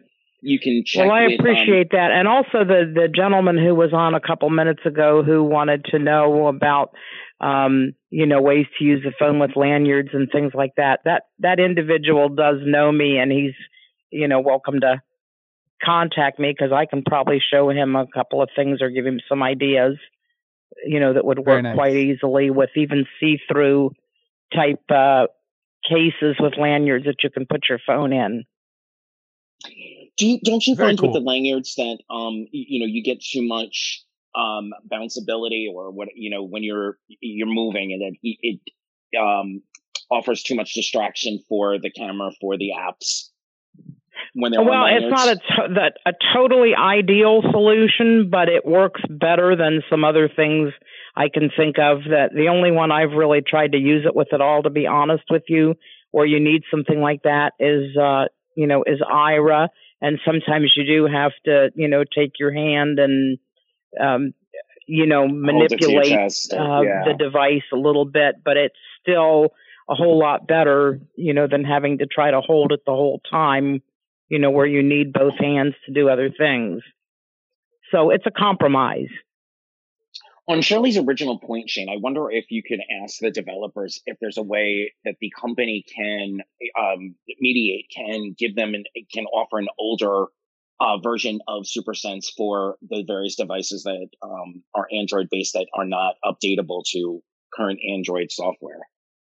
Yeah, absolutely. That was kind of what I was thinking along along the lines of as well. And also just learning more about the Polaris framework and how or if they intend to update that base platform. Just to just to have a And- build a closer relationship with with HIMS because I you know I've been connected Right. to them for a long time and they really are a wonderful a wonderful group of people. And you So- guys do not have a, a phone number that we can reach you at at all that I know of, do you? And I, and that's a problem. Yeah, yeah, we absolutely. can't put the app on our phone.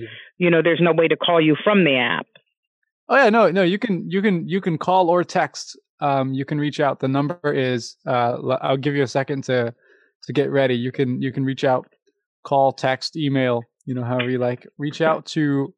You ready? Um, just about go. Um, Yep, no worries. Yeah, hang on a second No here. I'm really I'll give- sorry. I, Yeah, I no, no, didn't know you your were going to do that. So Take um, your time. Just throwing And the show is curveballs in here. podcasted minutes after after um after we're finished. Yeah, so I'm ready. I'm ready. back. Go ahead, sir. Yep, absolutely. Go ahead, so sir. you can so you can email the email address is s h a n e at m e d i a t e dot t e c h or you can Okay. call or text plus one five zero two four three five two six seven one. That's wonderful. Thank you. That's what I really wanted. Thank you. I would like Absolutely, to uh, no keep problem. up with you on this. Um, Please so do. I may try to call you in the next couple of days, and then I can give you uh, Please do. a phone number, which obviously I can't do here. Um, Sure. But we'll we'll do that, and, and that you- way you maybe don't you want to can give your phone number to the internet? No, I don't think so. Not today. really? but thanks for the offer. Thank Really? you Well, very much. I appreciate your time. Thank Byron, you. Are there any other hands? Yep, you've got uh, Diane is waiting in the wings. Diane, you are already unmuted. You should be able to talk. Hey Diane, nice to meet you. While Diane is unmuting, um, are there any any differences between the iOS phone and using it? I did not think to even put it on my iPad and play with it there. Not hugely. Um, the cameras, of course, differ a little bit, but you really won't notice a quality difference. Of course, the iPad is going to be a little bit less convenient. You know, you're going to be Yeah. holding the entire iPad up above something.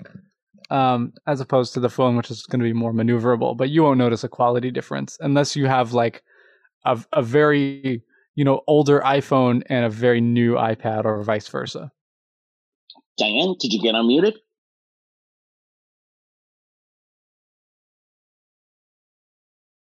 Yeah, it's weird. Diane is unmuted, but ain't nothing coming through. So, Diane going once, going twice. All right, Shane. Last um last thoughts and uh, give those contact give that contact information again and um tell them again about that uh, offer for Sunday edition listeners. Yes, absolutely. So a, f- a few things. Remember, first of all, please check us out SuperSense AI on Facebook and Twitter. Follow us as well, supersense.app um, on the website. You can follow our, our newsletter there. Um, if you want help, if you want to give feedback, suggestions, training, uh, anything at all, if there's anything that you need or want to tell us, feel free to email me, S-H-A-N-E at mediate.tech or call or text 502 435 2671. Um, you can also, um, if you'd like, feel free to if you, if you like the app, please feel free to rate SuperSense on the App Store, post a review. That really helps us get the app out to more people. Um, seeing the app on the App Store. So if, if it's something that you enjoy and you think it's valuable, do feel free to do that. If you have any problems or complaints about the app, please reach out to us. You know, we're, we're always working on fixing things, um, adding suggestions, new features. We update the app every week to two weeks usually. So please reach out to us if there's anything that we can fix. Well, I will definitely say finding keys. we need a, a, a, little bit more, um, a little bit more help finding keys. so before we go, Super Bowl today. Do you have a team in the running, or doesn't matter much to you? And what is your favorite Super Bowl food? Um, I'm gonna have to go with. I'm gonna have to go with barbecue wings. Um, and honestly, I I didn't know until about a week ago that the Super Bowl was even today. I had no idea. So I I, I don't even know who's playing. Is it the Bucs? Is the It's Bucs? The, yeah, Is that it's one? the Bucs and and you know I honestly don't know either because New York I boy. don't know. Maybe it the Chiefs. Is it the Chiefs? I have no idea. Is that even a real team? Is that the a Chiefs is a team. I'm not sure if they're in the Super Bowl, and I know that the halftime show is the Weeknd. It was kind of cool, but you know, the Weeknd and, and Ariana Grande? I believe. Yeah, the Yeah. halftime show is what I know more about than the. Uh, I'm, I'm just I'm just honestly I'm just a music fan. I'm here for I'm going to be setting up a new soundboard when we get out of here, listening to uh, little Roger Waters. ooh, So it's going to have a good time. Yeah, the the live album of the Wall, uh, live at Berlin. It's an amazing, amazing album. It's got a full orchestra, full choir. So the choir is playing on one side of the Berlin Wall. Roger Waters, the band, the orchestra is on the other side, and then there are also other bands that come up and play certain songs from the Wall. And they have like this all star stuff. So they're like a bunch of people playing together for certain songs it's it's this incredible production. Wow, I've got to check that out. I'll You and do. I'll throw one back at you. Um, the Moody Blues live at Red Rocks is an Which one? amazing. Oh, yeah. The Moody Blues? Yeah. Oh, they're live at Red amazing. An amazing, Oh my amazing God. concert. I'm here for it. Live at Red All right. Rocks. Got it. Hey, So, hey Byron, guys, as we, yes. my apologies. I just got a Super Bowl trivia question. How many minutes on average in an hour long uh, American football game are they actually moving and running out of 60 minutes? Uh, I would go with eight. five. Uh, 12. And 12. uh, Ah, yeah, okay. 12 minutes in an hour. Can you believe it? Well, I, Wow. yes, I could definitely believe it. Between all of the commentary and the beer commercials, there's not much time for actual gameplay. Exactly. you guys are Why- butting up against the clock here. All right, Shane. Thank you so much for joining us. Thank And you, Shane. Thank Shane up you. for that awesome Sunday edition offer. We'll be back next week with another awesome Sunday edition. Have a great Super Bowl, everyone. Be safe. Thank you. You've been listening to Sunday Edition with Anthony on ACB Radio Mainstream. For more information, questions, comments, feedback, suggestions, etc., please email celebration AC. That's the word celebration with the letters AC at AOL.com. Look forward to hearing from you, and let's brunch again next Sunday